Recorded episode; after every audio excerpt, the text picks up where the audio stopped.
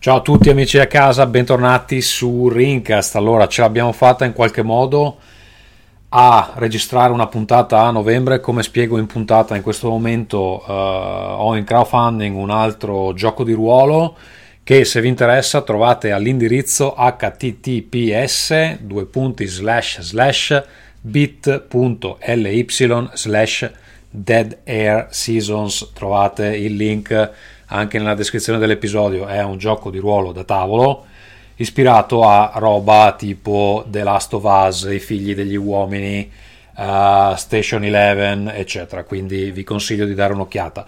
Per chi ci ha seguito in video sapranno anche che questa è la prima puntata dove ho dovuto portare mio figlio in diretta. Se nella versione audio sentite dei commenti in merito è per quello. Vi lascio all'episodio, ciao, buon ascolto.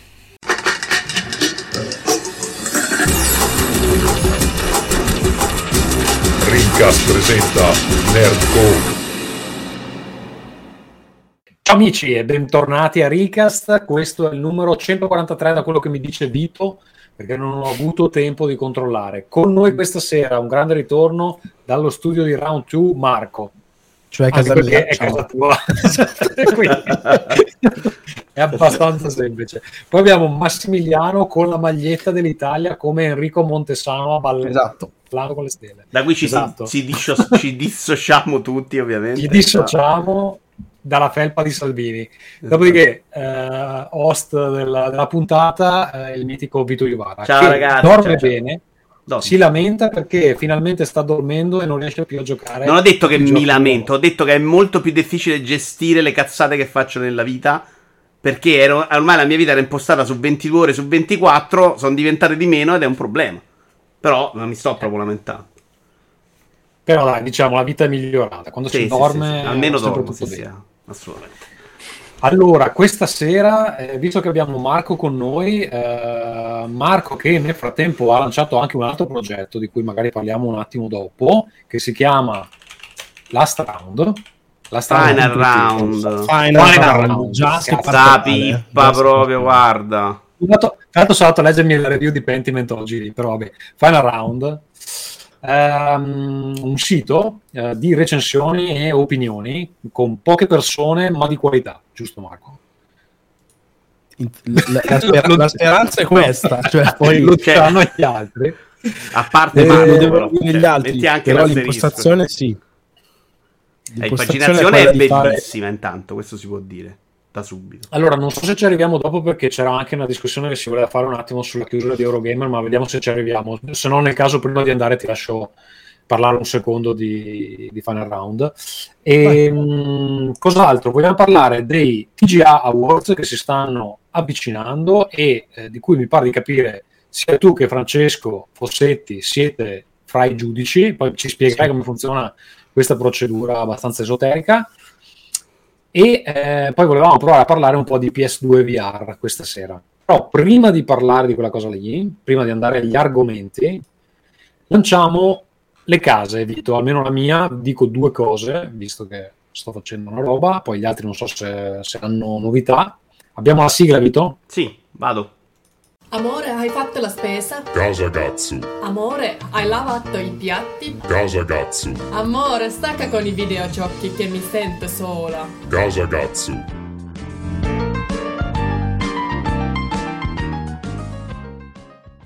Va bene, allora, l'unica cosa, in questi giorni sono impegnatissimo, sto facendo delle giornate di lavoro di 14 ore, perché la mattina vado a fare il mio lavoro normale, studio di videogiochi con Fox & Brothers, e quando torno mi sto occupando di una nuova campagna crowdfunding per un gioco di ruolo che si chiama Dead Air Seasons. Se Vito mi mette in sovraimpressione, stanno già vedendo il video.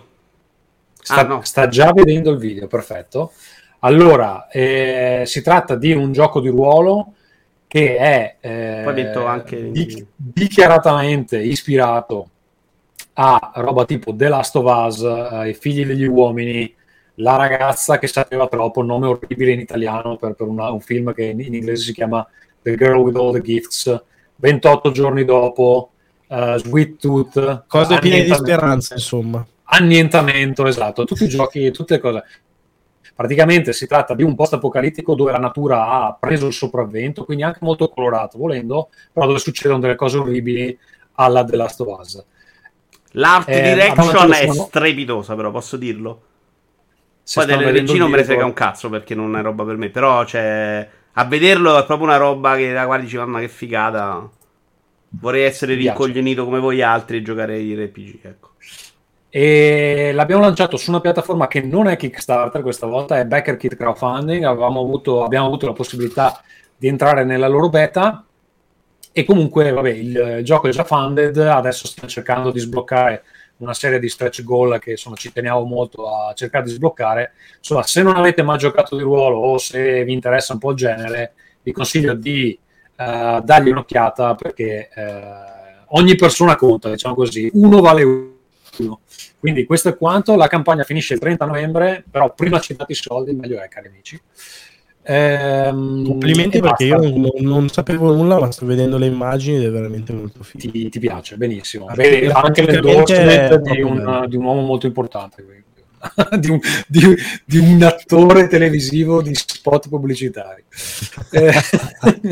Vogliamo cercare anche allora quello e vederla?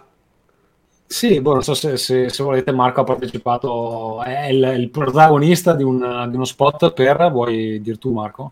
Per Nacon, sono un'azienda francese, fanno controller, accessori, in generale adesso anche publishing, perché hanno aperto tra l'altro uno studio pure qui a Milano che si sta occupando di Terminator, ma che soprattutto pubblica Blood Bowl 3, il gioco più atteso mio. Xbox, PC, quindi è un controller Nacon. Ti piace arancione? Lo vuoi rosso? Lo vuoi camo? O trasparente luminoso?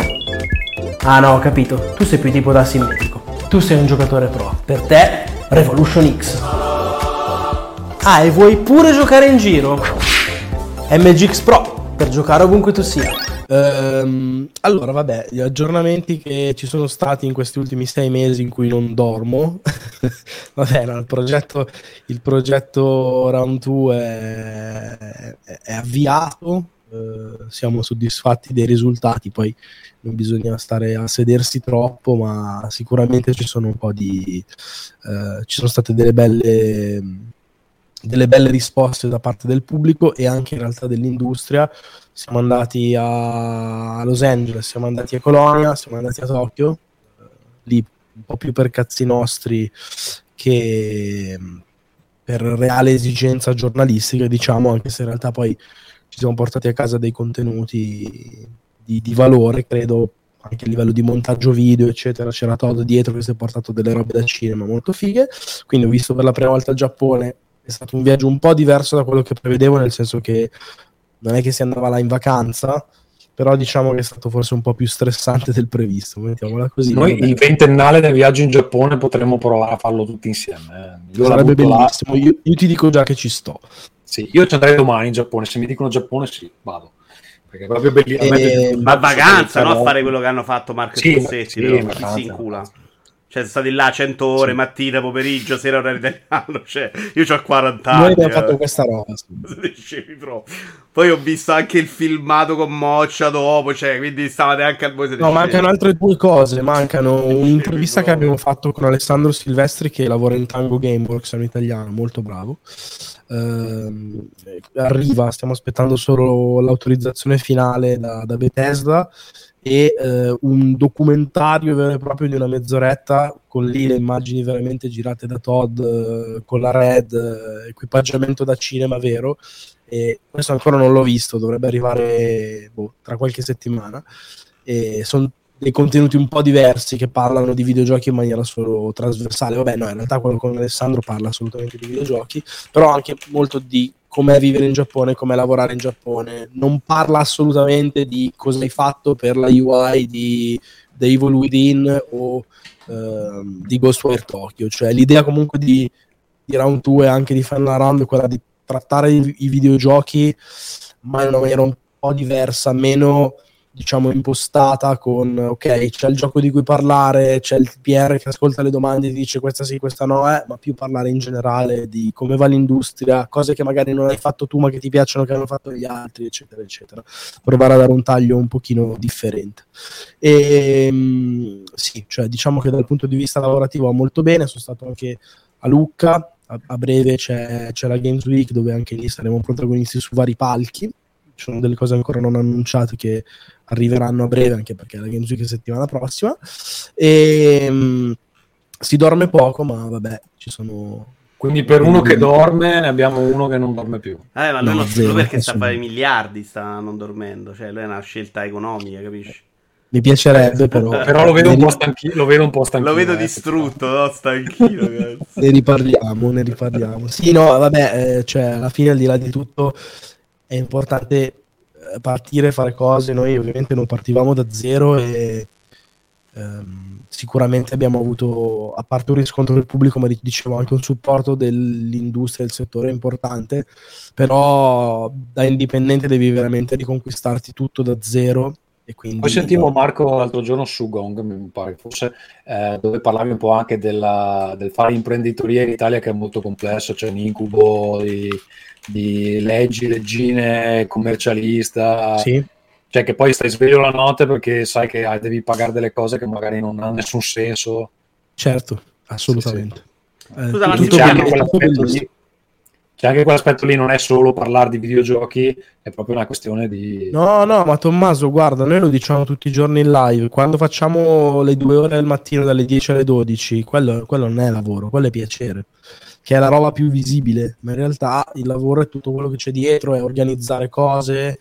è riuscire a gestire, appunto, cioè banalmente rientrare nel giro di farsi mandare i codici, farsi invitare, eccetera eccetera.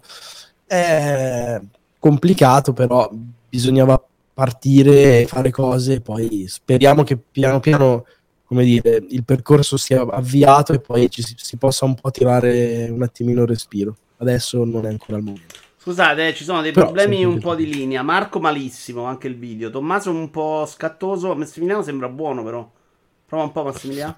Boh, non ho ancora detto niente, quindi sarà perché non parlavo. Sarà perché è zitto, quindi... Io non mi vedo scattare, però, Vito. Io mi vedo bene. Cioè, tu proprio a scatti ti vedo io.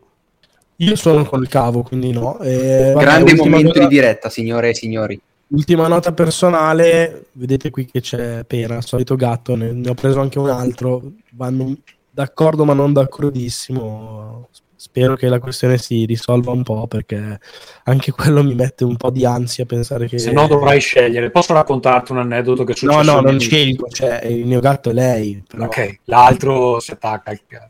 Un po' sì. Ok. E c'è un mio amico che ha dovuto liberarsi del gatto perché il gatto odiava la sua fidanzata e non la faceva entrare nelle stanze, tipo, e quindi lui ha dovuto scegliere fra la fidanzata e il gatto e ha scelto male, ovviamente ha dovuto abbandonare il gatto, ma ci ha sofferto come, cioè, io non so come posso sopravvivere una relazione a questa cosa, però ha dovuto abbandonare il suo amico di 10 anni. Vabbè, ma è uno stronzo, doveva scegliere palesemente il gatto. Vabbè, però... Vabbè, è facile, però. Ma smettila, ma il gatto non può essere complesso. Ma poi io volevo... Scusate, però, io sono curioso di concretamente il gatto cosa faceva. Cioè, mi immagino il gatto che dice, no, tu in questa stanza non entri. No, tipo, era molto aggressivo nei suoi confronti, non gli piaceva, no, cazzo, non so, magari l'odore, boh. Magari alla ragazza gli stava sul cazzo il gatto, molto banalmente. Magari.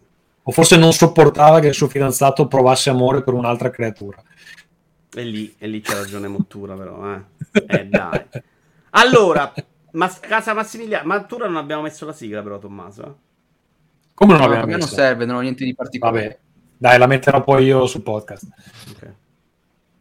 Massimiliano, ci racconti qualcosa oppure... Allora, prima siamo stati in silenzio come degli ebiti senza che andasse nulla, non ho capito. No, per Marco infatti... no, per Tommaso sì.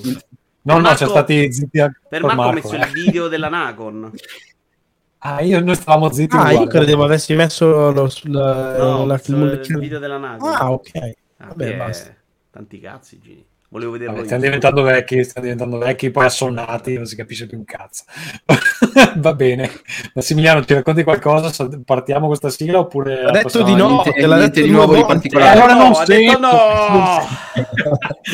No. Massimiliano, hai qualcosa da raccontarci? Così, una roba al volo di bello, no? Qualcuno così racconti. Se me lo chiedi tu, sì.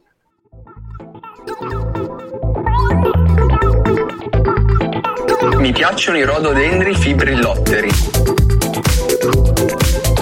Fibrillotteri. fibrillotteri coi denti per cenno, fibrillotteri coi denti per cenno, fibrillotteri.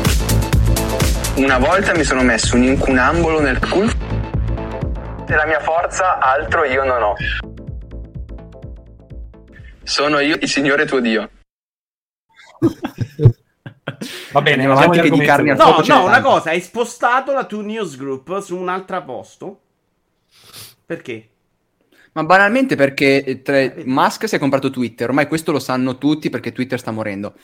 Tra le cose che ha Twitter c'è anche la piattaforma che io uso per la newsletter, e visto che le cose cambiano dall'oggi al domani e indiscrezioni affidabili dicono che chiuderà quella piattaforma, mi sono dovuto spostare su Substack, ma non è nulla di strano. La cosa comoda delle newsletter è che hai il tuo pacchetto di email e di puntate, le prendi e le sposti semplicemente da un'altra parte, il che è incredibilmente comodo. Vabbè. Niente di nuovo. Vuoi darci un link così lo diamo?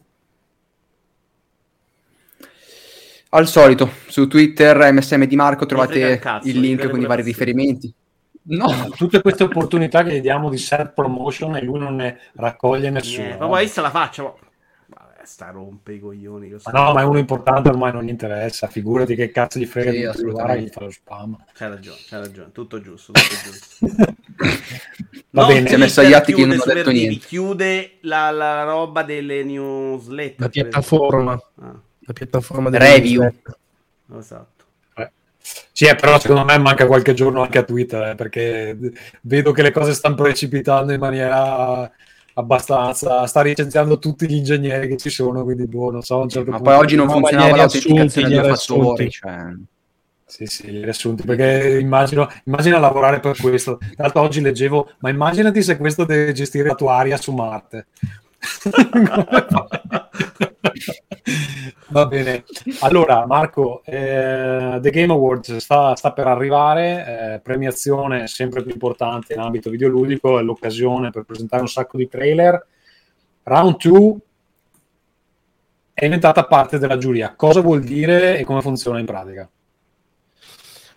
Allora, come funziona entrare? In realtà non è che ci siamo candidati propriamente, ci hanno chiesto se volevamo, in sostanza noi in realtà quando ci siamo candidati per entrare questo giugno al Summer Game Fest, che è l'evento sostitutivo delle tre che c'è stato l'anno scorso e che dovrebbe tornare l'anno prossimo, anzi torna l'anno prossimo facendo concorrenza alle tre ufficiale, che torna anche quello con Read Pop e una struttura tutta nuova, dura un giorno in più ed è proprio anche completamente aperto al pubblico. Quindi noi abbiamo chiesto l'accesso a quell'appuntamento lì che all'inizio tra l'altro non c'è stato dato, nel senso che il progetto non esisteva ancora, o meglio esisteva da qualche giorno, e era maggio e ci hanno detto sì, grazie per l'interesse, vi faremo sapere, sì, ok, buona. Poi alla luce dei riscontri che abbiamo avuto subito durante le prime settimane ci hanno detto ok, se volete siete ammessi, cioè naturalmente vi dovete pagare tutto voi, però potete entrare, siete accreditati. E in realtà da lì poi noi siamo effettivamente andati, ovviamente siamo rimasti in contatto, ci siamo presentati in due, una cosa e un'altra, e semplicemente siamo poi entrati nella giuria. Siamo la quarta testata, detto che non siamo propriamente tale a entrare, ci sono Multiplayer, EveryEye, Spazio Games e noi. E noi siamo ovviamente molto orgogliosi di questo risultato, nel senso che è sicuramente un riconoscimento importante, cioè in 6 mesi di esistenza del progetto essere inclusi lì, ripeto, senza nemmeno spingere, è stata sicuramente una dimostrazione importante anche dall'esterno. Ovviamente è una dichiarazione che dipende, sì, un po' magari dal nome di Francesco e mio, da un passato che non è che si può cancellare, però soprattutto dai numeri che le persone ci hanno tributato e ci tributano ogni giorno, perché quelli sono quelli che poi fanno la differenza. Come funziona? Funziona che semplicemente hai il tuo loghino della lista dei giurati, che è divisa per paese, entro un tot giorno dovevi presentare una lista di titoli che secondo te erano meritevoli di nomination, suddivisi ovviamente per le categorie che loro ti dicevano, quindi tu sai che, ipotesi, cioè miglior direzione artistica, tu scegli 5 giochi che secondo te la rappresentano, raccogliendo le menzioni di oltre 100 giurati, dove io e Francesco contiamo per uno, quindi cioè EveryEye conta per uno, cioè quindi sono insieme di persone. La distribuzione dei paesi è un po' particolare, cioè il Brasile c'ha 9 testate. Sì, è strana, è così. Ma forse va in base alla popolazione del Brasile? Non credo, perché poi UK c'ha 9, Germania e Francia 5, Spagna 5, insomma Svizzera. È random, la Grecia ne ha 1, no, è abbastanza random. E quindi tu alla fine appunto presenti le tue candidature, tra l'altro.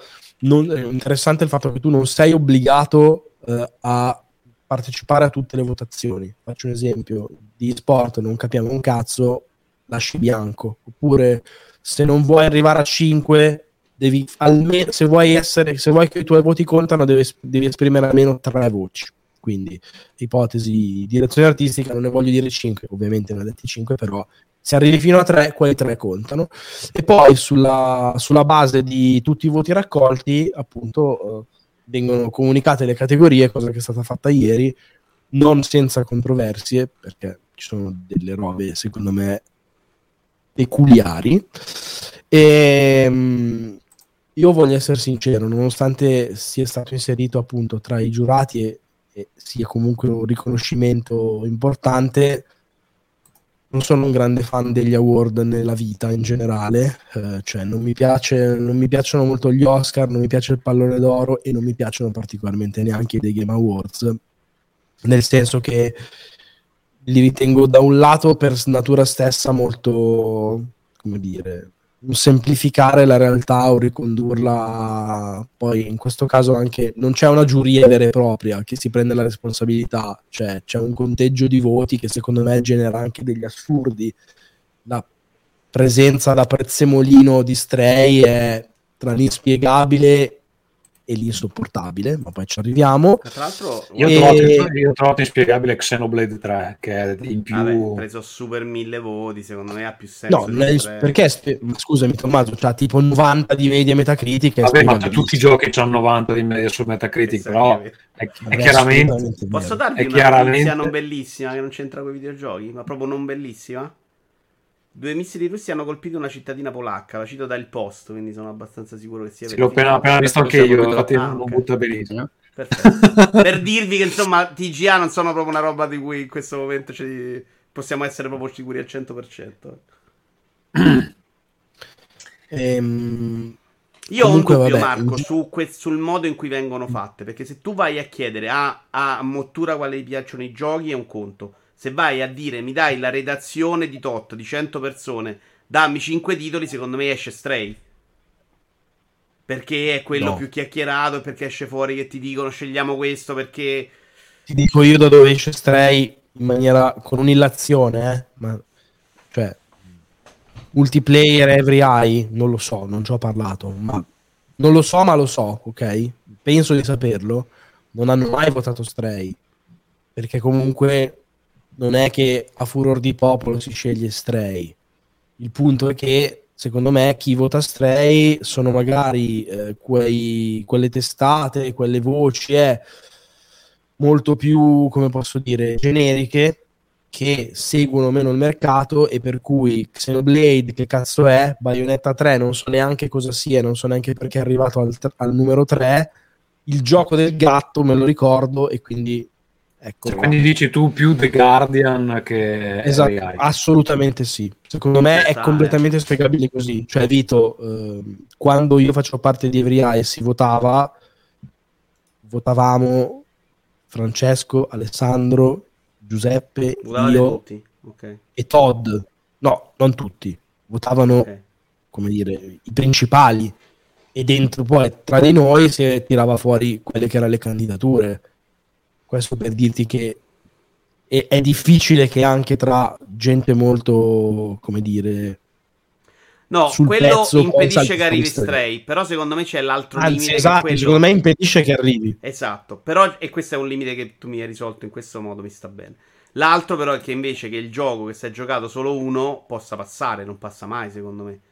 Se tu solo Mottura ti sei giocato un gioco, vai in questa discussione con altre 10 persone, prendi, che ne so, un gioco che secondo me è veramente un capolavoro dell'anno, che è Strange Horticulture, che non gioca tutta la redazione, non è chiacchierato, quindi non se ne fa, non esci. Non arrivi mai. In teoria il premio alla qualità non dovrebbe essere il premio al gioco più chiacchierato. No, ho capito, però Vito, il punto è che, cioè, con tutto rispetto, gioco che non conosco, se non lo conosco sarà un demerito mio sicuro, ma anche un po' suo, nel senso che evidentemente non ha tanto creato il rumore giusto. Sull'indie però è particolare, lo sai benissimo che il rumore okay, sull'indie è un po' più particolare, un gattino, però... ti aiuta molto più di fare un bel gioco, però capisci?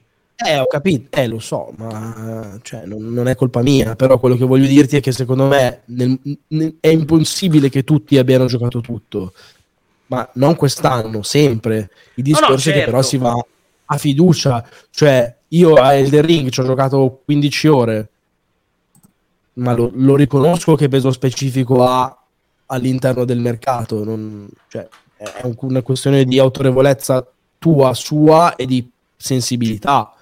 Chiaro che se vai a beccarti la roba super indie strana pubblicata da 2 settimane è più difficile farti vedere, però cioè no secondo me per alcuni è proprio anche un po' un ridiscuterlo, cioè chi pensa che questo award sia completamente rappresentativo dell'industria e il Game of the Year di lì deve essere per forza il gioco migliore dell'anno, secondo me si sbaglia, ma così come cioè non è mai vero neanche per il pallone d'oro che è il miglior giocatore dell'anno.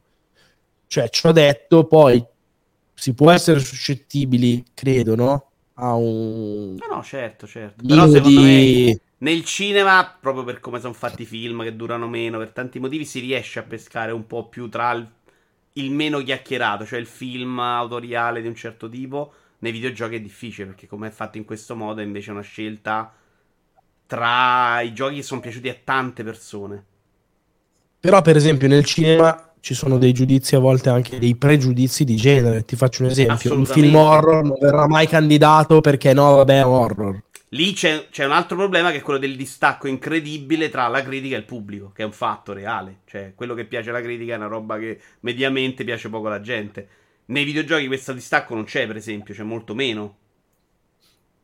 Fondamentalmente Elden Ring è il gioco più che piace. Ma poi secondo me, Vito, hai pescato il punto...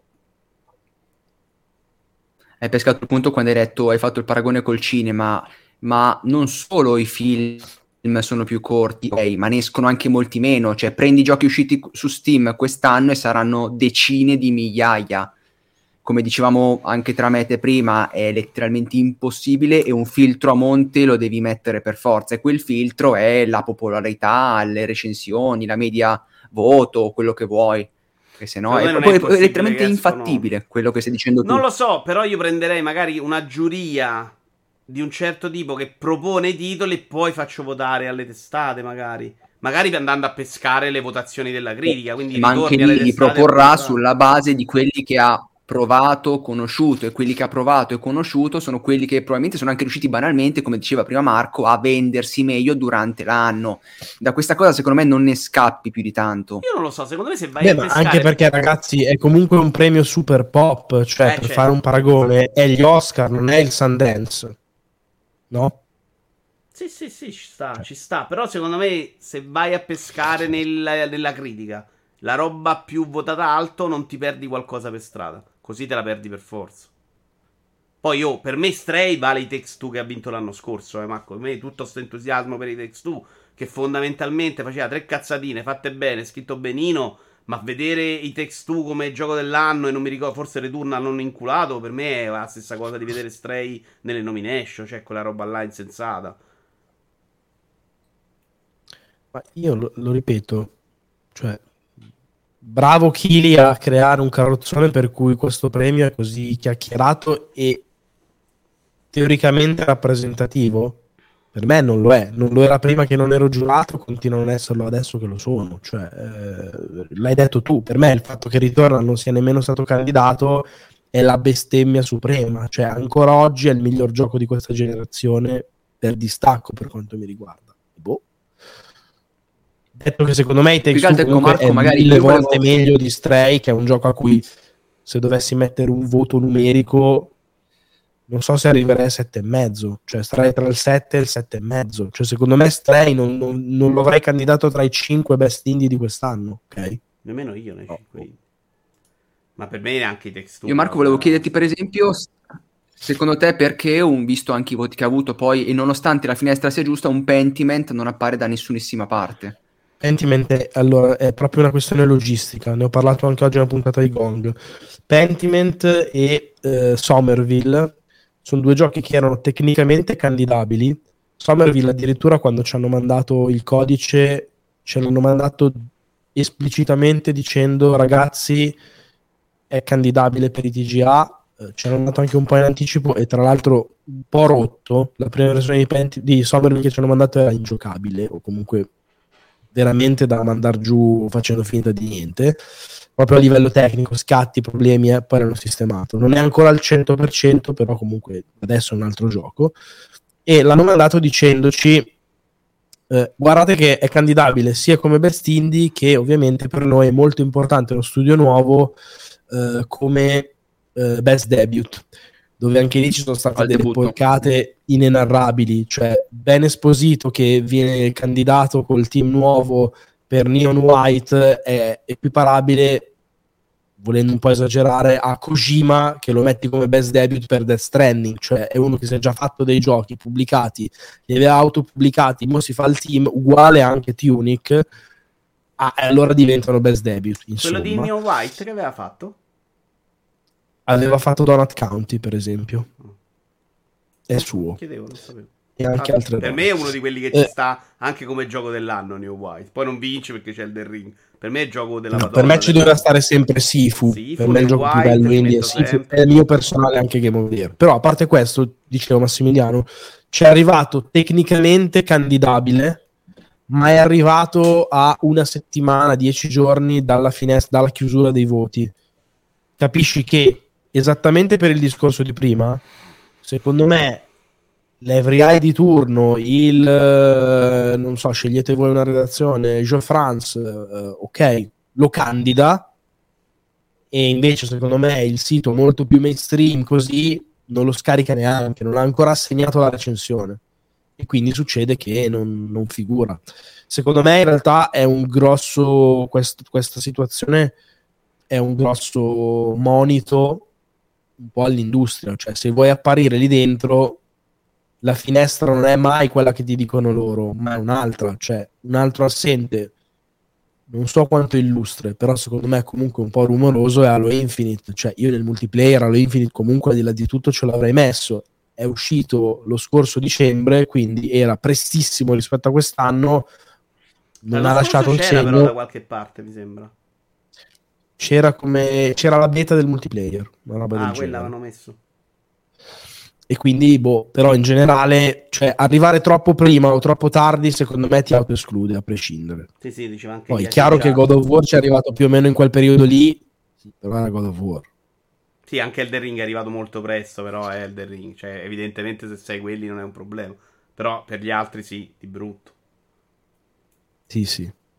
Poi in realtà, se sei God of War che sei uscito a gennaio e a novembre esce Elden Ring, ti cancella lo stesso, Cioè, quindi dipende anche cosa ti si mette davanti. In questo caso certo. È il contrario e God of War non cancella mai Elden Ring, che io non credo che sia in dubbio mai la vittoria del suo premio, sinceramente. Io sono d'accordo con te, secondo me vince facile. Comunque solo per chiudere la cosa, noi adesso dobbiamo rimandare, quindi abbiamo 2 turni di votazioni. Il primo sono tu dici le tue nomination e adesso abbiamo un termine entro cui mandare il nostro voto, che viene contato, ha un peso particolare, eccetera, eccetera.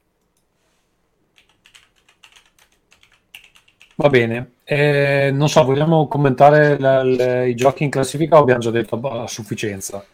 Forse di più interessante ci sono le categorie minori, tipo Games for Impact, che esattamente come è definita, Marco, Games for Impact? Guarda, è scritto in ogni descrizione, c'è due righe. Games for Impact, se non ricordo male, sono quei giochi che mandano un messaggio chiaro, forte a livello sociale, che meritano di distinguersi per... Okay, perché ad esempio vedo che c'è Citizen Sleeper, che ho finito recentemente. Adesso, messaggio sociale di Citizen Sleeper non c'è, è sicuramente un indie super interessante, però boh, messaggio sociale non sono sicuro. È un gioco di fantascienza, poi forse boh, non so, ci sono tanti gender fluid nel gioco, sarà quello il messaggio sociale, non lo so.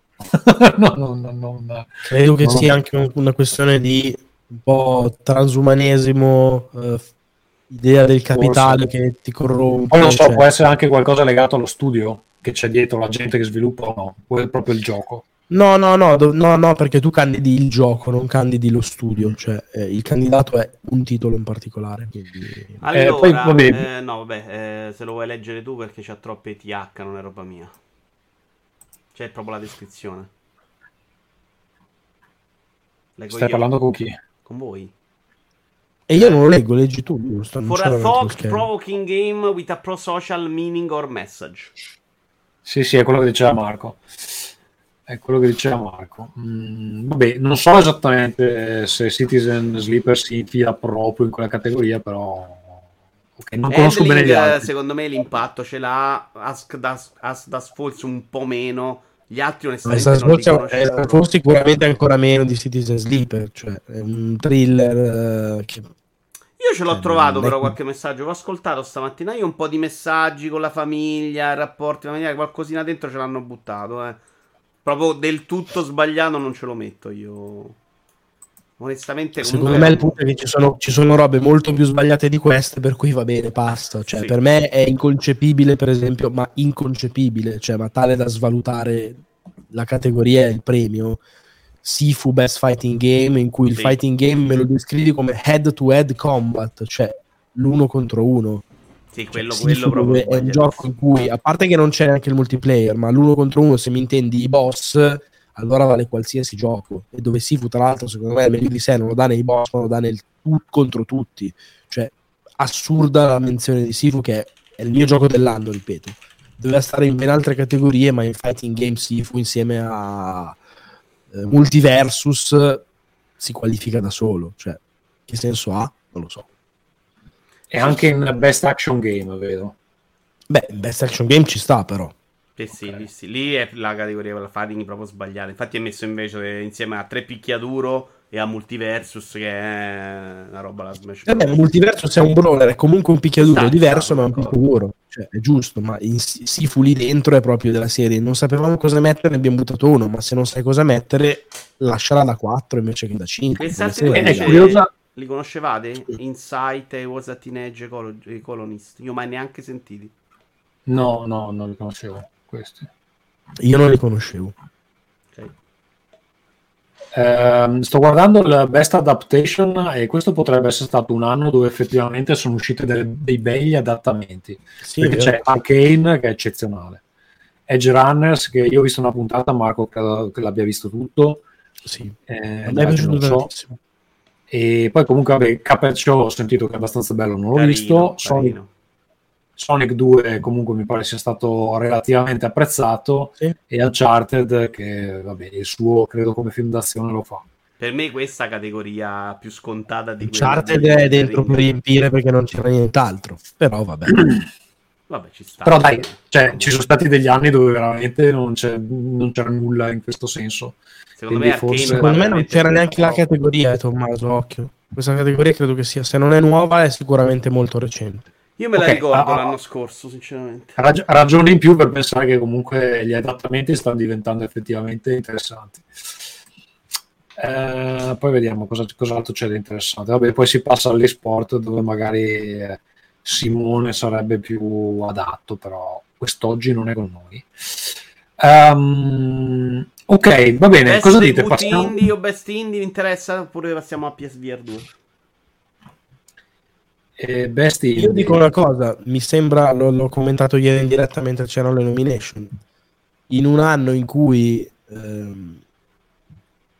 Stray viene candidato a Game of the Year ed è l'unico gioco indie che figura in quella shortlist di 6, mi sembra impossibile che non vinca il Best Indie. Per me non se lo merita mai e non doveva stare manco in quei sei, però nel momento in cui lo scegli tra quei sei deve aver già vinto. Io spero di anche no, il Best Indie, se no non c'ha senso, scusate. Però scusa, se va in due turni di votazione diverse può succedere tutto.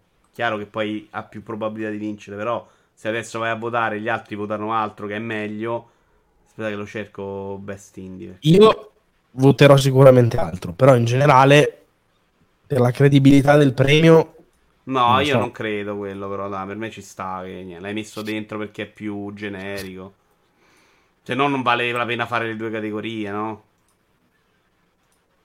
non so, però se quello che vince l'indie deve per forza, se sarà dentro deve stare per forza di là, diventa una categoria inutile. Ho capito, ma se, no, cioè, se è tra i migliori giochi in assoluto, dici, come fa a non essere nemmeno miglior indie? Cioè, concettualmente mi sembra il senso ce l'ha. Perché comunque, magari straborda dalla categoria e... 3 di 5 sì, secondo me sono ottimi come best. Effettivamente c'è un problema. Cioè, ok, che straborda la categoria, ma nella sua categoria sarà il migliore, se no che senso c'ha? Non lo so. Sì, è vero che è un po' così. Va bene, dai, PSVR 2, andiamo un po' di ritmo, un po' di emozione. Bravo Tommaso, bravo. PSVR. Allora, parto io proprio col botto, mi pare una cagata, nel senso che salutiamo Sony. Ciao Sony, ciao amica Sony. Allora, la mia impressione è che Sony abbia due dipartimenti che assolutamente non comunicano fra di loro e che agiscono in maniera completamente sconnessa, senza mettersi d'accordo su delle strategie che possono aver senso per promuovere un po' tutta la parte hardware di Sony. Il prezzo, il fatto che non ci sia il gioco dentro, il fatto che praticamente l'unico gioco che lo differenzia da Oculus Quest è Horizon per giochi... ora però scusami, non abbiamo notizia di oggi, 70 bombe Horizon. Sì, 70. No, anche Resident Evil 8 VR non dovrebbe uscire, Village non esce su Quest. Loro hanno sempre parlato di 22 titoli, al momento ne abbiamo non tutti e 22, quindi è possibile che arrivi una sorpresa grossa. Secondo me ne mancano alcuni. Secondo me mancano quelli piccoli, perché non cioè è difficile che manchi il gioco di Kojima in VR esclusivo. La conversione di Alex, però a sorpresa non dici che è proprio impossibile. Secondo me quello è l'unico gioco che potrebbe effettivamente far dire la gente ok, va bene. Sì, non lo so, mi pare un'operazione che è assolutamente sconnessa dalla realtà, dal fatto che non si trovino PS5, cioè l'ostacolo di base è che la gente non può giocare, cioè anche se io voglio tantissimo PSVR perché c'ho i soldi che mi escono dal culo, non posso comprarlo perché non ci sono le PS5. Vabbè, 25 milioni. Però attenzione, attenzione a una cosa, ragazzi, su questo bisogna fare una distinzione importante. Non è vero che non ci sono PS5, perché non è che non producono console. No, sono tutti in America, però. Sono tutti in America. No, il punto è che la domanda è incredibilmente superiore all'offerta, però non è che non ne escono, ne escono come piazzate. Marco, lo sai meglio tu probabilmente. No, tu lo sai qual è l'azienda, cioè l'azienda che più di successo in questo momento al mondo è Apple. In qualche modo Apple riesce a risolvere questo problema della produzione. Com'è che Sony ha più richiesta di Apple quando esce l'iPhone 14 o il nuovo Mac, il cazzo che è? Cioè, com'è possibile che è stata la PlayStation più venduta di tutta la storia come tempistiche? Il punto è che è aumentata tantissimissimo la domanda e non riescono a starci dietro. Però il punto è secondo me, anche un problema grosso di componenti che magari non stanno in un iPhone, se li produce da soli, che cazzo vuol dire, Tommaso? Il punto secondo me è, per essere corretti, cioè se vogliamo dire c'è tanta più richiesta di quella che è la possibilità di acquistarla, e quindi se la voglio non riesco a comprarmela, è giustissimo. Se il messaggio che noi mandiamo è non ci sono PlayStation 5 perché sottinteso non le producono, non è vero, perché in realtà producono e le vendono. È che Sony non è capace di fare questo lavoro, perché altre aziende invece sono capaci di gestirsela anche con tanta richiesta. Questa è la mia... guarda che in questo campo hanno avuto problemi tutti, compresa Nvidia, ma Vito, hanno avuto problemi le macchine, cioè se tu oggi esatto. Tommaso esci, vai a comprarti una macchina, te la consegno tra un anno,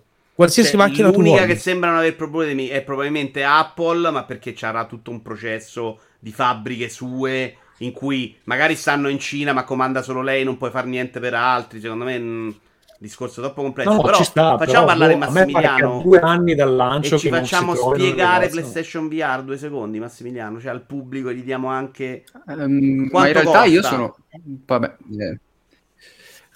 costa 599 euro, esce mi sembra il 22 febbraio, quindi costerà più di PlayStation 5, ma in realtà sono abbastanza allineato a Tommaso, o perlomeno anche visto la comunicazione attorno al visore che si critica ormai da mesi con questi blog post lanciati un po' lì senza troppo preavviso né tanto entusiasmo. Inizio a dubitare che Sony ci creda davvero in questo VR2, cioè non riesco a inquadrarlo nemmeno io, perché il prezzo è molto molto alto rispetto alla media di mercato. È vero che il prezzo del Quest 2 è stato recentemente aumentato, ma mi sembra che stia a 4,49. Adesso magari, sì, magari no, ricordo male. È un di fascia estremamente superiore. Cioè. Sì. No, assolutamente. Però se guardiamo la penetrazione di mercato, i 600 euro pesano un botto. Sì, però di questo ne hanno venduti più di 10 milioni. Cioè, di Quest 2, il punto è che Meta non lo comunica ed è una roba scandalosa, ma soprattutto negli States comunque vende e bene. Poi io non sto dicendo che sia facile, anzi secondo me è difficilissimo la sfida che li aspetta, difficilissima, ma per una ragione in più, oltre a tutte quelle che state dicendo voi, il software. Cioè l'idea era che, credo, Sony arriva, entra di nuovo nella VR e lo fa sfoderando dei pesi massimi. Qua l'unico gioco che sembra essere di valore è Call of the Mountain, che costa 70 euro, è un prezzo per i giochi VR più del doppio di quanto costa un gioco AAA VR, ed è comunque l'unico, tra l'altro non inserito in bundle. Guarda che Tommaso, no, costano, quelli grossi costavano non 30 euro Alex, 40 Asgrave Road costano, no, Alex secondo me non è mai stato sotto i 50 per esempio al lancio. Comunque 70, cioè ancora di più. No, è chiaro che è tanto. Quello che voglio dire è che al di là di tutto, cioè la line up, che anche se non è completa, è secondo me proprio molto deficitaria, e di conseguenza secondo me è proprio poca ragione per dire oggi ma qual è il motivo che anche magari in maniera un po' scellerata, un po' da nutelloso bambino early adopter mi fa prendere questa cosa. Oggi secondo me non c'è, però devi essere un appassionato di VR, che è quello che secondo me Sony non era così soddisfatta delle vendite del primo. Cioè loro hanno piazzato, quando sono usciti a 199, ma poi adesso tra l'altro, cioè, è PlayStation comunque, e loro con 100 milioni di unità di console al prezzo di 199 sono arrivati a 5 milioni, adesso ne hanno 25. Un interesse per la VR che secondo me è persino inferiore a quella di quel momento storico.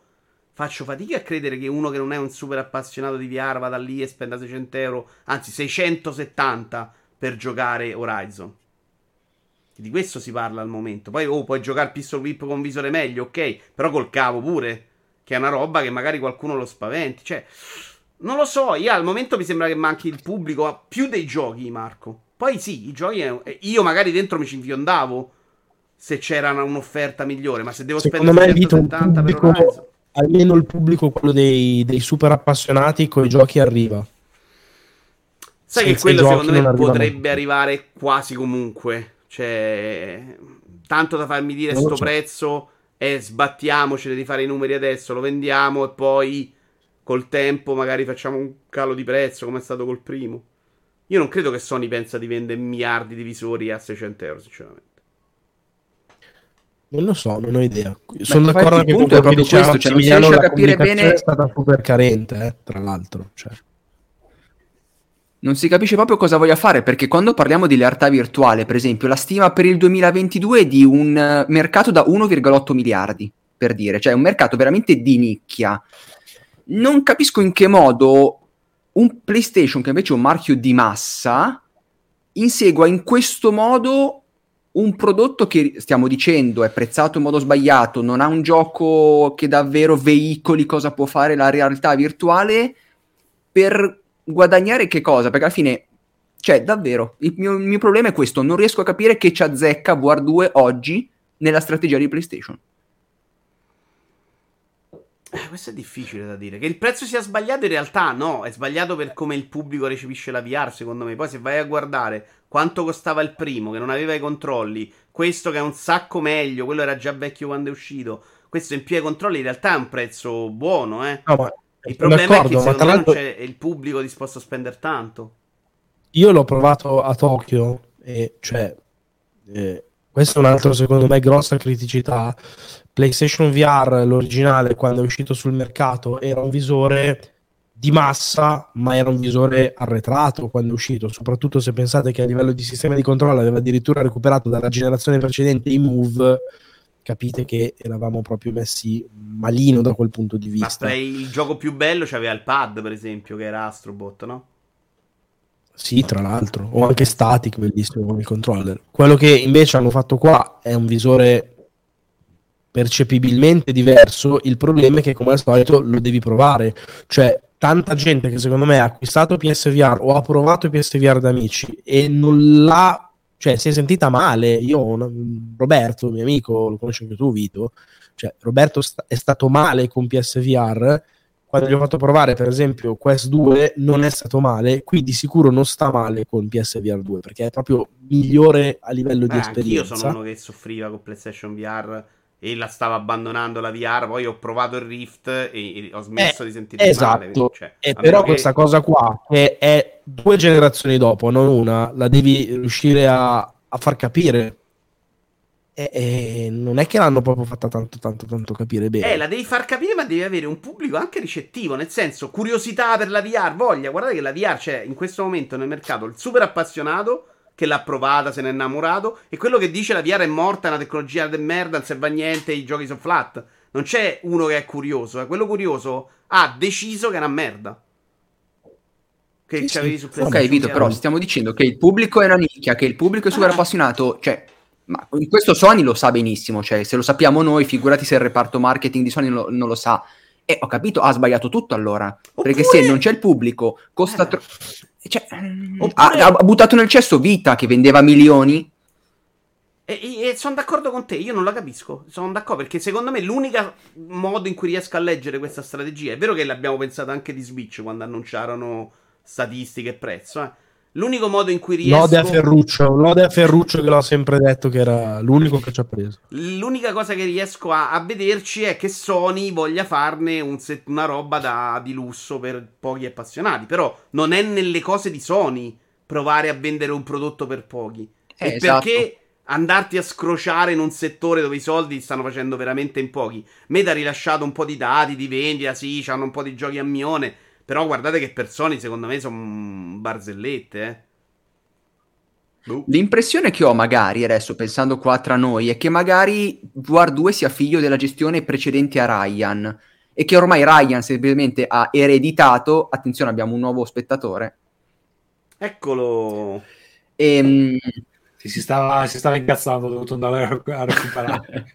Scusate, dicevo che magari sia figlio della gestione Ryan e quindi se l'è trovato lì e l'ha gestito così, perché mi sembra appunto fuori fuoco, ripeto.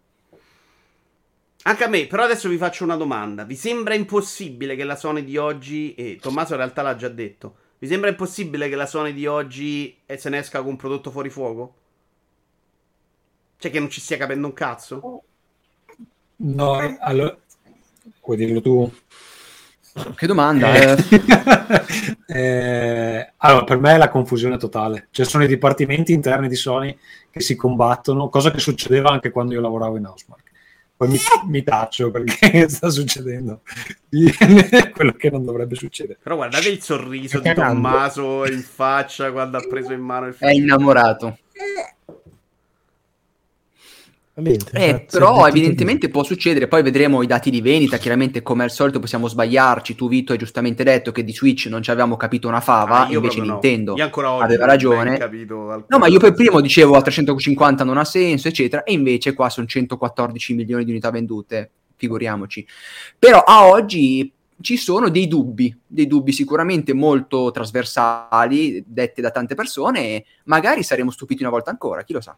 Io sarei contento se sta roba ha successo, perché sarebbe proprio il momento in cui PlayStation VR si lancia. Mentre PlayStation VR 1 secondo me ne ha spaventati tanto, come diceva Marco, c'aveva troppi problemi, era troppo complesso, le sessioni lunghe. Però capito che nonostante tutti quei problemi è stato a lungo comunque il visore più pop, più diffuso, e Sony anche a livello software ci ha creduto un sacco facendo fare delle cose comunque interessanti, secondo me. Cioè, secondo me erano partiti anche meglio come idea di metterci le IP famose, che è una roba che la VR è mancata sempre, e quando hanno sentito tutti i puzza di Half-Life è esploso l'attenzione, perché i giochi più belli per la VR di Half-Life secondo me ci sono, non ci sono i giochi col nome di Half-Life così belli, e quindi l'idea di fondo era buona, però devi trovare tra questi 25 milioni dei super appassionati che sono disposti a spendere 670 oggi per giocare solo Horizon. Quali sono i giochi più belli di Half-Life, Vito? Tanto per curiosità. Per me i giochi VR più belli sono sempre la roba tipo Pistol Whip, Beat Saber, secondo me non è mai Half-Life un altro genere. Ce ne metto anche Robo Recall, Artica One, cioè quella roba in cui ti muovi molto meno, ti sposti meno. Poi devo dire Alex, io l'ho giocato in un solo modo e probabilmente non era il migliore, quello di default, che era quello che ti spostavi a scattini, te ne andavi però dietro i nemici, gli sparavi da dietro, quindi la parte di scontro era proprio inguardabile. Era tecnicamente la roba migliore di tutti, però a me mi dai davanti Pistol Whip, secondo me è ancora la roba più figa in assoluto. Super Hot VR, cioè quella roba là per me è proprio l'idea che ti dico, ok, se il videogioco d'azione diventa quella roba là, mi hai rotto il cervello, mentre Alex è più una roba in cui stai giocando un gioco tradizionale con la miglioria della roba in VR. Non mi sembra una roba completamente... non usi il tuo corpo completamente. Ragazzi, io ho gli ultimi 10 minuti, vi avviso. Giochi, allora, facciamo qualche gioco, dai.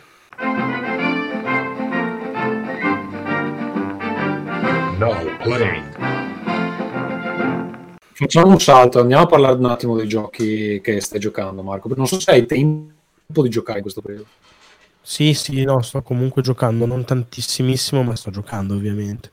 Guarda, sto giocando Ragnarok in anticipo, ci è arrivato come a tutte le redazioni, quindi siamo usciti con la nostra recensione, eccetera. Sto giocando anche fino a 10 minuti fa, sono alla missione 13 di 14. Adesso in entrambi i casi meglio adesso. Cosa? È super robotico. Scusate. In entrambi i casi sono abbastanza in disaccordo con la recensione media, nel senso che mi sembra siano stati descritti due giochi come due capolavori totali. Secondo me sono due neanche vagamente un capolavoro. Ci ripeti il secondo che non si è sentito niente? Bayonetta? Bayonetta 3, sì. Okay. Sì. Bayonetta 3 non l'ho ancora finito. Sono a 13 capitoli su 14, quindi lo finisco domani. Scusa, te l'1 e il 2 erano piaciuti, perché a me cioè la parte di combattimento è bella, ma proprio il tono un po', ma sempre un po' ha fatto venire il latte dei coglioni, per dire. L'1 è uno dei miei giochi preferiti degli ultimi 20 anni. Okay. Il 2 è meno bello dell'1 a livello di effetto novità, eccetera, ma il sistema di combattimento secondo me è migliore del primo. Il terzo secondo me è proprio... cioè, ha dei problemi strutturali. Non è mai un brutto gioco, attenzione. Però lo sto trovando un gioco caotico, pasticciatissimo, molto confuso, con una visuale proprio super problematica, a cui si aggiungono poi problemi di hardware di Switch, cioè però anche lì mi permetto di dire una cosa, Platinum Games sa che ha un gioco, cioè sa che deve fare un gioco in esclusiva per una console, quindi lo può ottimizzare nel migliore dei modi possibili.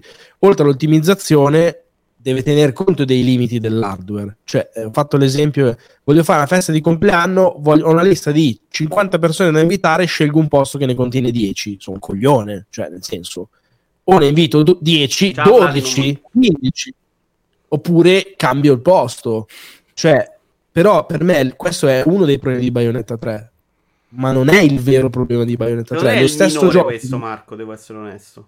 Per me è il minore dei problemi suoi più grandi. Ti sto dicendo, lo stesso identico gioco su PS5 con performance granitiche, 4K, 60 fps, per me c'ha comunque dei problemi. Io non sono un tecnico come te a giocarlo, e quindi la parte del caotico tutto sommato l'ho trovata sopportabile. La la voglia di scusami voler... Vito, aspetta Vito, ti faccio una domanda. Tu riuscivi a vedere sempre dove era il tuo personaggio? No, ma come gioco io, cioè schiacciando più o meno tasti a cazzo e facendo la schivata, era anche un problema minore per me, ho detto. E quindi quello non l'ho proprio percepito, perché sono uno che si giochi, li gioca veramente a norma, senza ammazzarsi. Era sicuramente un problema di leggibilità, però io non l'ho percepito. La roba che invece ha dato un po' più fastidio a me è sta voglia di variare tra missioni che non c'entrano niente ad altre missioni che non c'entrano niente. E nella seconda parte i momenti in cui giochi con Bayonetta sono proprio di meno, eh. Cioè fai un sacco di sessioni inutili sulle nuvole, sceme, sparatutto, sparatorie. Quella roba alla fine l'ho trovata che a rovinarmi in parte l'esperienza, che invece con Bayonetta mi ero divertito un casino. Con Viola, che è un po' più tecnico, già meno. Però con Bayonetta io schiaccio tazzi a caso, faccio la schifata, vedo il mostrone, tutto sommato mi sono anche divertito un sacco. Cioè più di quanto mi aspettassi in realtà. Però capisci che siamo due giocatori proprio diversi in questo senso. Sì, sì, ci sta, ci sta. Non so, sono due casi in cui tre, se aggiungi anche Sonic Frontiers, sono tre casi in cui genuinamente non ho capito le recensioni. Sonic Frontiers clamorosamente non le ho capite, perché... Ci ho giocato 2 ore, però. Io ci avrei un sacco di voglia di provarlo, perché veramente ne ho anche letto tutto il contrario di tutto. Cioè, su quelle cose che mi piacerebbe leggere. E God of War, invece, scusa, anche lì sei stato molto critico. Però. Io ho fatto 4 ore e mezzo. Qualcuno di voi l'ha provato poi, Tommaso, Massimiliano? 4 ore e mezzo. A comprare la console è difficile. E tu devi provare. La prima oretta è bene, poi un po' il ritmo è tornato quella roba là. Devo dire che non mi sento di essere più il giocatore per questo tipo di esperienza, probabilmente. Infatti stavo pensando di prenderlo per PS4, che però l'ho portata in Italia, solo che mi hanno detto che fa decollare la console, cioè proprio... Sì. Però gira molto bene. Se hai quella console... No, ho la base, però ci penso, perché alla fine tutto sommato l'1 secondo me su PS4 gira bene. Quindi sì, però... Sta cosa che fa rumore un po' mi... Guarda, su God of War vado veloce. Il God of War originale è il mio gioco preferito della generazione scorsa. E io adoravo anche i vecchi episodi. Quel genere lì, l'action, hack and slash, alla Bayonetta, alla God of War, alla Ninja Gaiden, cioè 100 declinazioni diverse, ma è il mio genere preferito in assoluto. E aspettavo con grande enfasi e proprio sincera curiosità la conclusione della saga norrena di Kratos, per vedere anche molto banalmente come l'avrebbero conclusa. Non è che avessi un'idea che deve succedere quella roba lì, non è successa, allora non mi piace il gioco. Non è un atteggiamento di sto genere. E, per me è un gioco di valore, ma è un gioco anche al tempo stesso deludente. Cioè, è un gioco mai all'altezza dell'originale per quanto mi riguarda. Mai, anche per impatto inferiore, ovviamente. In tutto descritto come un capolavoro assoluto, per me mai. Che poi in realtà in alcuni aspetti migliora l'originale. Il sistema di combattimento è straordinario ed è una cosa che ti fa godere all'infinito. Posso chiederti narrativamente come giustificano il fatto che lui deve riprendersi i poteri di nuovo e le mosse? Non se li prende, ce li hai già tutti dall'inizio, tutti quelli del primo. Non già un sacco di robe sbloccate, tutte e 2 le armi sbloccate. Ok, e quindi ne aggiungi a quelle, giusto? Sì. Nella storia dà anche per scontato che tu abbia battuto la regina delle Valchirie, che io invece rosico perché io non l'ho fatto, e vaffanculo. Cioè, ma che davvero? È in continuità totale. Però il problema è che secondo me nell'essere un gioco comunque di valore molto molto molto molto sopra la media, per me è stata una delusione a livello narrativo. Per me narrativamente è brutto, cioè insoddisfacente, non mi piace dove l'hanno portato, non è mai epico come l'originale, ha un tono che non mi convince. Palesemente è stata cambiata la scrittura con dei momenti molto più leggeri, non legati a Kratos, ma a situazioni che mi hanno ricordato in maniera bruciante Marvel, che è un universo che io personalmente aborro. E non lo so, doveva essere una conclusione, come dice il nome stesso, apocalittica. Per me si sgonfia un po' da solo, pur avendo delle cose di valore, ripeto, ineccepibile. Cioè il gameplay è stellare, la parte adventure è fenomenale, con un level design veramente convincente, un sacco di cose da fare, questo gusto proprio d'avventura su più piani, spettacolare. Però poi tutta la parte di storia, stringi, cosa succede, e anche includo come finisce senza spoiler, per me no. E mi aspettavo una roba invece che mi facesse cascare proprio i capelli. Tecnicamente ti aspettavi di più o t'ha soddisfatto? No, va benissimo così, è un gioco spettacolare. No. Ce la fai a dirci due parole su Scorn, che lo chiedeva qualcuno? Veloce? Sì. Vai. È un gioco per me che ricorderò, cioè un'esperienza sicuramente non per tutti, un gioco molto coraggioso nel non scendere mai a compromessi, ha una sua visione e va dritto per la sua strada, a volte anche a costo di alienare e di infastidire, sia a livello tematico che a livello proprio di esecuzione.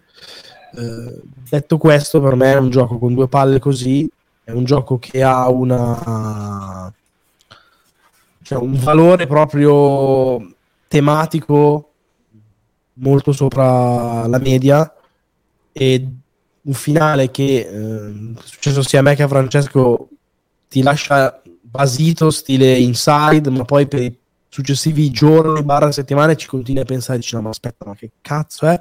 E poi in realtà riesci, soprattutto se ti confronti, a ricostruire benissimo il tutto, di una narrativa molto ermetica ma in realtà presente e solida. E secondo me è un gioco speciale, mai per tutti, anzi per pochi. Io sono contento che esista un gioco come Scorn, così come sono contento che esista un gioco come Pentiment. Io apprezzo la volontà di fare cose che non siano universali, cioè a me hanno rotto i coglioni sta pretesa di rappresentare tutti, di essere rilevante per tutti, di divertire tutti, di metterci tutti, vaffanculo. Voglio fare una cosa che è solo per alcuni, che farà cagare a un sacco di gente, anzi alla maggioranza, e la faccio lo stesso. E io applaudo. Anche quando non sono io il bersaglio. From Software ha dimostrato che, tutto sommato, poi a cambiare, non a voler accontentare tutti, magari poi ti crei una roba che non è più magari una nicchia. Ecco. È così. Va bene. Amici, scusa un secondo prima che Marco vada via. Io Scorn l'ho provato e l'ho disinstallato. Allora, devo dire che mi ha dato fastidio. Allora, esteticamente quella roba di Giga è bellissimo. Cioè, se uscisse l'artbook lo comprerei. Esce, c'è. C'è, ok, vabbè, perché è praticamente un artbook di Giga. E non hai visto la parte migliore, che è la fine, dove si appropria anche del Giger pornografico, perché hanno avuto un coraggio della Madonna anche in quello. Cioè, sì, ma già all'inizio ci sono delle cose abbastanza falliche. Ma no, ma dopo ci sono i cazzi, non è che sono abbastanza falliche. Ok. E mi ha dato un po' fastidio quel tipo, il primo enigma lì che hai con il tizio. Sì. Che lo devi... Cioè, quello lì mi ha dato un po' fastidio. E poi sono arrivato alla parte dove hai quella specie di arma che però non spara, Cioè, il problema è che non è divertente, cioè non è un gioco di divertirsi, è un gioco di stare a disagio. Io onestamente non ce la faccio in questo momento storico. È un'esperienza. Sì, allora, bello anche tecnicamente, mi è piaciuto proprio, però non, cioè, come gioco è un gioco che non voglio giocare. Ma infatti secondo me è il suo essere anticommerciale, non vuole divertirti, ma in realtà secondo me anche Mister non voleva divertirti, ed è più simile il gioco a cui più lo associo a quello, detto che in realtà poi è uno spessore di temi completamente diversi e tutto, ma per me sta lì il coraggio nel non trasformarlo in un gioco proprio super canonico. Sì, no, almeno quello lì è interessante, perché effettivamente giochi così non è che ce ne siano tanti, soprattutto con quel tipo di gore lì. Final Round, poi tra l'altro la roba incredibile è che è un debutto assoluto, Cioè questi sono al primo gioco e tirano fuori una roba che tecnicamente c'è quello spessore lì, per me è giù il cappello. Final Round, se no poi ci scordiamo, dai, che stai andando via. Final Round è un progetto nuovo, è una voglia di fare giornalismo videoludico in un modo diverso, di proporre un'alternativa a siti che secondo me sono diventati sempre più difficili da navigare, perché escono 800.000 contenuti di cui te ne interessano 12, perché le cose sono sempre più urlate, perché questi fottuti leak che diventano poi, fanno il giro, diventano verità e poi dopo vabbè, no, non era vero, fa niente, sono diventati l'ordine del giorno. E perché, secondo noi, l'idea originale è venuta da Dario Moccia, addirittura prima del lancio di Round 2 ne avevamo già parlato, si può fare informazione in un modo diverso, che sia un po' più ragionato, un po' meno di corsa, un po' più anche curato dal punto di vista dell'estetica, scegliendo deliberatamente di non parlare di news, quelle sono su Round 2 o sono su Gong, dove comunque non ci sono leak, non ci sono rumor, ci atteniamo al vero che basta e avanza, e riprendersi un po' lo spazio e soprattutto il tempo, con quel gusto da rivista di una volta che è espresso anche nell'estetica, per fare le cose diverse. Perché possiamo farlo? Perché abbiamo il culo, la fortuna e la voglia di dedicarci a un progetto che è per tutti noi extra, quindi noi non ci dobbiamo vivere da Final Round, tutti noi abbiamo delle attività avviate. Noi di Round 2 siamo i poverelli in mezzo a dei giganti da questo punto di vista, perché Saidonia, Moccia e Sabaku sono su Twitch dei mostri, e quindi il punto è, noi non dobbiamo vivere di questo sito, anzi questo sito è uno sfizio che ci togliamo, e quindi su questo sito noi parliamo di quello che ci va, quando ci va, come ci va, con un'attenzione per il contenuto che deve essere proprio king. E per esempio dando spazio alla gente che vuole scrivere, che abbia qualcosa da dire per davvero, pagando tantissimo gli articoli, molto più di quello che è lo standard, perché ce ne saranno pochi, e quindi quei pochi che ci sono uno deve prendersi i soldi veri, no il contentino. Rimarrà gratis Vald. Poi la voglia è quella di creare idealmente un paio di volte all'anno una rivista fisica, vera, da stampare, con alcuni articoli già lì, più qualcuno inedito, tutti impaginati in modo diverso, illustrati, roba varia, tipo per fare un waste of time. E quindi è un progetto dove non c'è la voglia di rappresentare tutto il mercato, cioè la recensione di, che ne so, Sonic non c'è, non ci sarà, perché sti cazzi, non abbiamo voglia. Scusa, ti chiedo una cosa, non so se tu all'epoca frequentavi certi ambiti oppure no, tu li hai mai viste le riviste da cui è nato anche Ringcast? Cioè Ring, no, non le ho viste. È nato nel 2002, e poi Babel, che abbiamo fatto insieme a Vito, dove facciamo esattamente questa cosa qua, dove cioè, c'erano solo articoli che non erano news, articoli di approfondimento speciali, più Ring eccetera. Che Babel, e forse più Players. Babel era proprio più rivista classica, dai. No, così magari interessante per vedere dove, cioè, perché sono i corsi e i ricorsi storici, no? Le idee girano, diciamo così. Poi trovare la formula giusta che funzioni è un po' il problema. Ring magari. Ti sarebbe piaciuto un sacco, Marco. Ring, sì, anche secondo me. Ring era veramente 20 anni avanti. Però l'idea è questa, cioè, ripeto, dare spazio al tempo, alla qualità e all'approfondimento quando serve. Però attenzione, questa è una cosa che voglio dire in maniera esplicita, e poi veramente devo andarmene. Non facendo il sitino amatoriale che quando ci abbiamo voglia ci togliamo lo sfizio e basta. Cioè, Final Round è qui per essere protagonista. Cioè, Final Round è un'alternativa a, ma non è, con tutto rispetto del mondo per Giopetto, eccetera, non è Outcast, che nel senso ci facciamo la cosa con i nostri tempi, con i nostri modi, eccetera. No, noi vogliamo i giochi che ci vengono mandati prima del day one, e sta già succedendo. Noi vogliamo andare agli eventi stampa, noi vogliamo le esclusive, noi vogliamo essere un giocatore titolare e protagonista, non uno così, una vecchia gloria che attempata entra, fa due numeri e ciao grazie. No. È una sfida sicuramente, proviamoci, abbiamo detto è venuto il momento di provare a farlo, facciamolo. Anche lì come sempre il pubblico deve seguirci,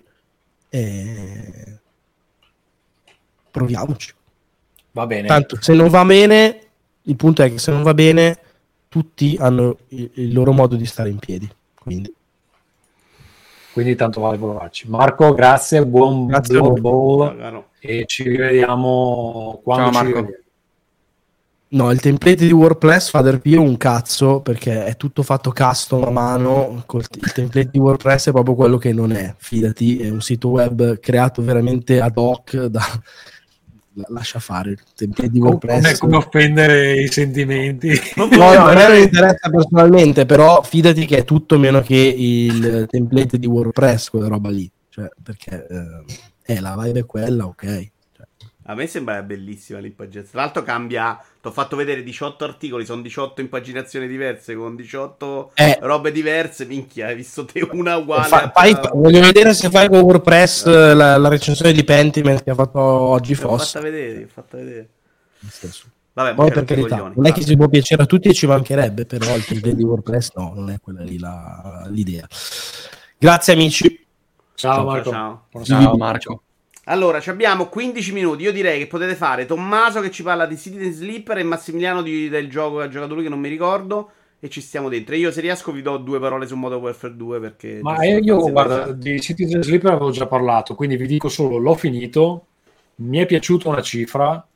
Per chi non aveva sentito la mia opinione l'altra volta, è fondamentalmente una visual novel dove di fantascienza ambientata su una base, dove si vede sta base dall'alto, si può scorrere avanti e indietro, ci sono dei nodi che rappresentano delle location su sta base.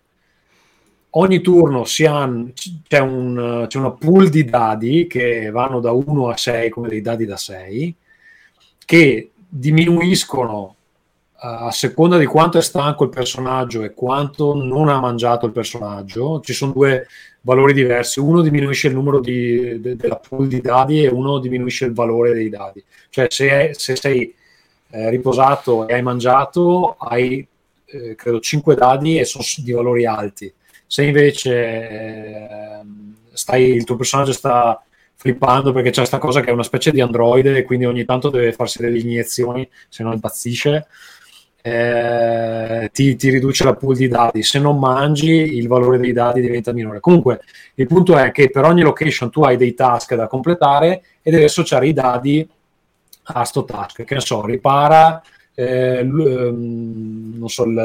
parte frontale della nave, assegni il dado a seconda, cioè se è più alto è più probabilità di riuscire, se è più basso meno. Praticamente quando fai successo con un'azione si riempie una specie di counter che poi cambia a seconda del task.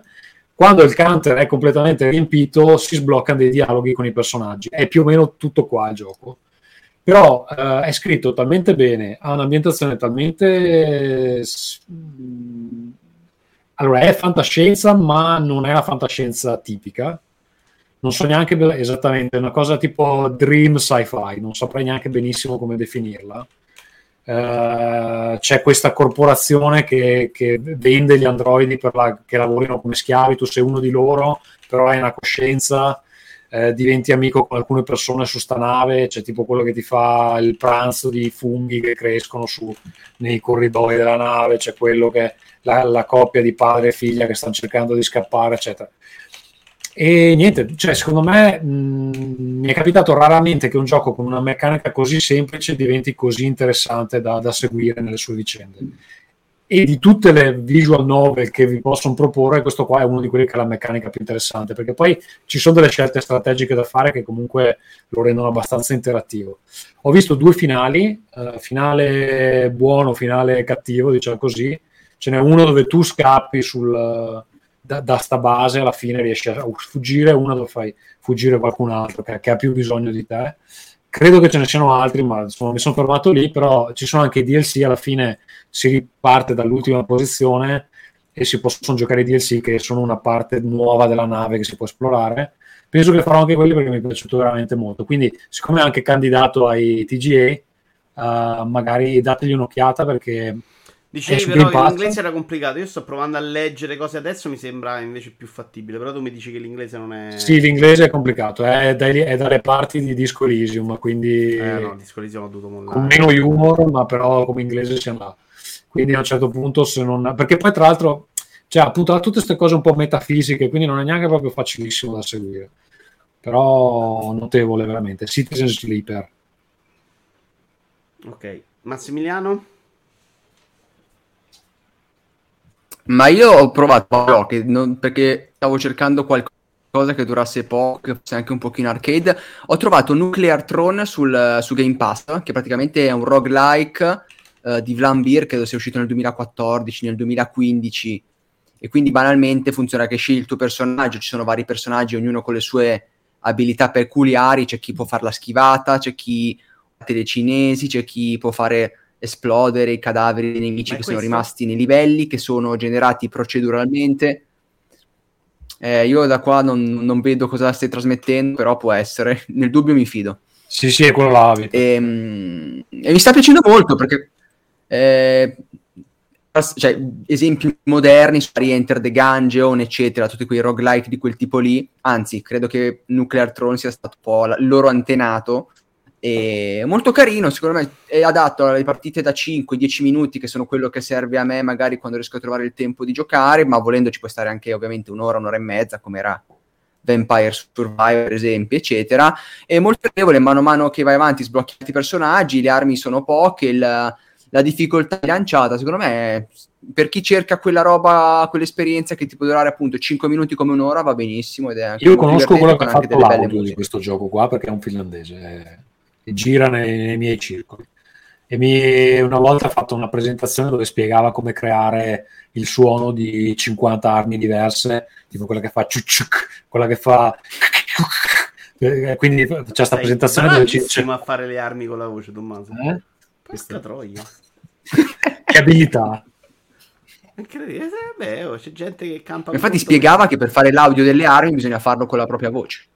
Sì, no, ma poi lui, cioè, se tu vedi su Twitter, c'è sta cosa, ti fa vedere come fa le cose, tipo prende una forca, la grata su un secchio, e quello lì è il suono del gioco horror, no? Quindi c'è fatte queste cose proprio fatte in casa, un mestolo, se lo sbatte sui marroni e esce il rumore della pioggia sui tetti.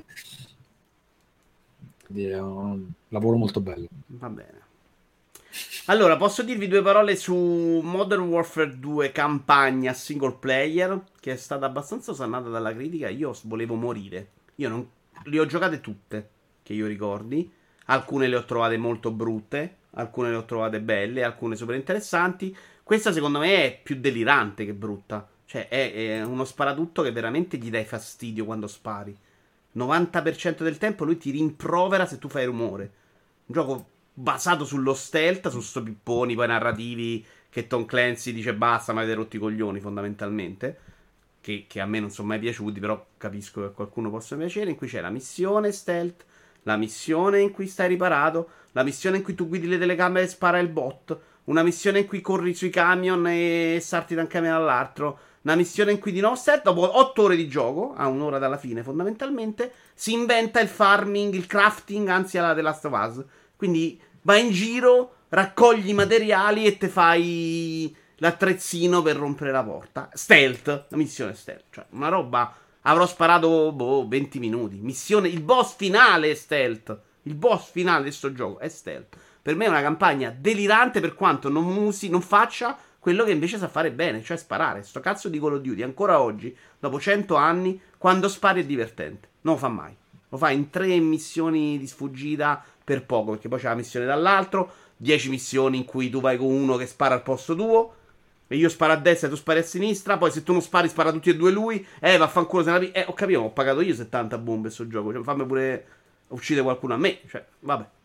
E questo è così. Mi consiglio invece, velocemente, Dave the Diver, visto che siamo alla fine, sì, poi ci salutiamo, che è un giochino in cui devi pescare del pesce, poi te lo porti al tuo negozino di sushi e servi il sushi, con una parte un po' gestionale, una bella parte narrativa, perché succedono un sacco di cose all'inizio, è un early access, quindi magari all'inizio adesso è un po' sbilanciato perché succede veramente tante cose inizialmente, quindi tu nel mare trovi sta civiltà, poi c'è quello che ti fa l'ambientalista che ti rompe le scatole, bellino da vedere, simpatico da giocare, al momento mi sembra un mezzo capolavoro, non voglio... Si chiama Dave the Tiger. Dave the Tiger, sì. E il nome veramente cosa c'entra col sushi? Cosa c'entra il nome col sushi? Non c'entra con sushi il nome. Dave è il nome suo, e Tiger è quello che va sott'acqua, no? Ah, The Diver, no? The Tiger. The Tiger. Come cazzo te lo dico? Dave the Diver. Ah no, è Diver, hai ragione, non è Tiger, sì, scusa. È Dave the Diver. E no, è simpatico, ma in questo momento mi sta piacendo veramente a un livello esagerato. Vediamo.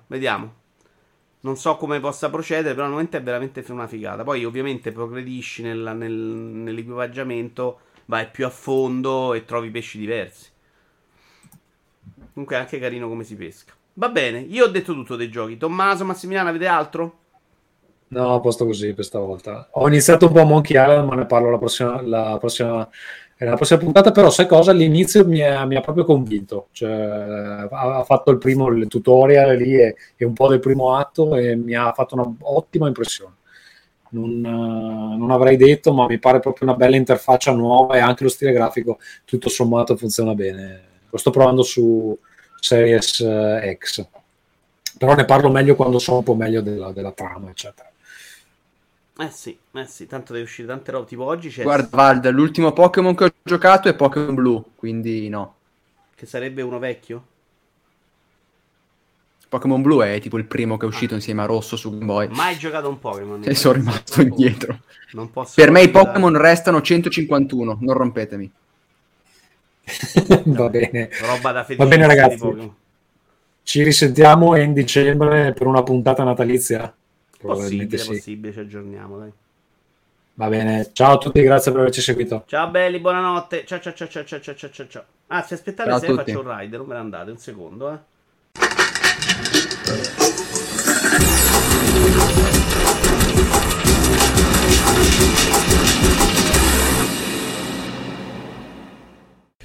In chiusura abbiamo le solite cose. Vi ricordo, come ho detto in apertura, che ho un gioco di ruolo in crowdfunding fino al 30 novembre, quindi cari amici, avete solo qualche giorno. Si chiama Dead Air Seasons, lo trovate all'indirizzo https://bit.ly/deadairseasons. Ci sarà il link nell'episodio, nella descrizione dell'episodio. Trovate gli altri miei RPG a theworldanvil.com. Marco lo trovate su Twitch con Round 2 e adesso anche con Final Round, come abbiamo discusso in questo episodio. Vito è su Twitch a twitch.tv/vitoiuvara.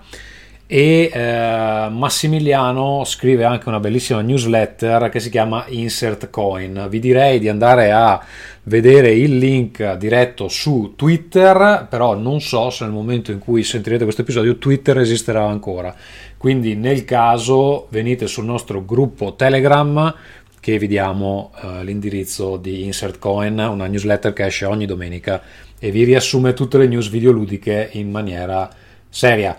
Per Telegram ci trovate lì tutti i giorni, è telegram.me/Ringcast. Anche questo episodio è stato editato con Producer, che è un software fatto da un nostro ascoltatore, Alex Raccuglia, che trovate a ulti.media. Mi dicono che è cambiato il sottodominio, cercate ulti.media e arrivate al sito dove c'è fra le altre cose anche Producer e una serie di altre software. Va bene, per oggi è tutto, ci risentiamo probabilmente prima di Natale con un altro episodio. Se sentite dei rumori in sottofondo è mio figlio che non riesco a far star zitto. Ciao! Ringcast.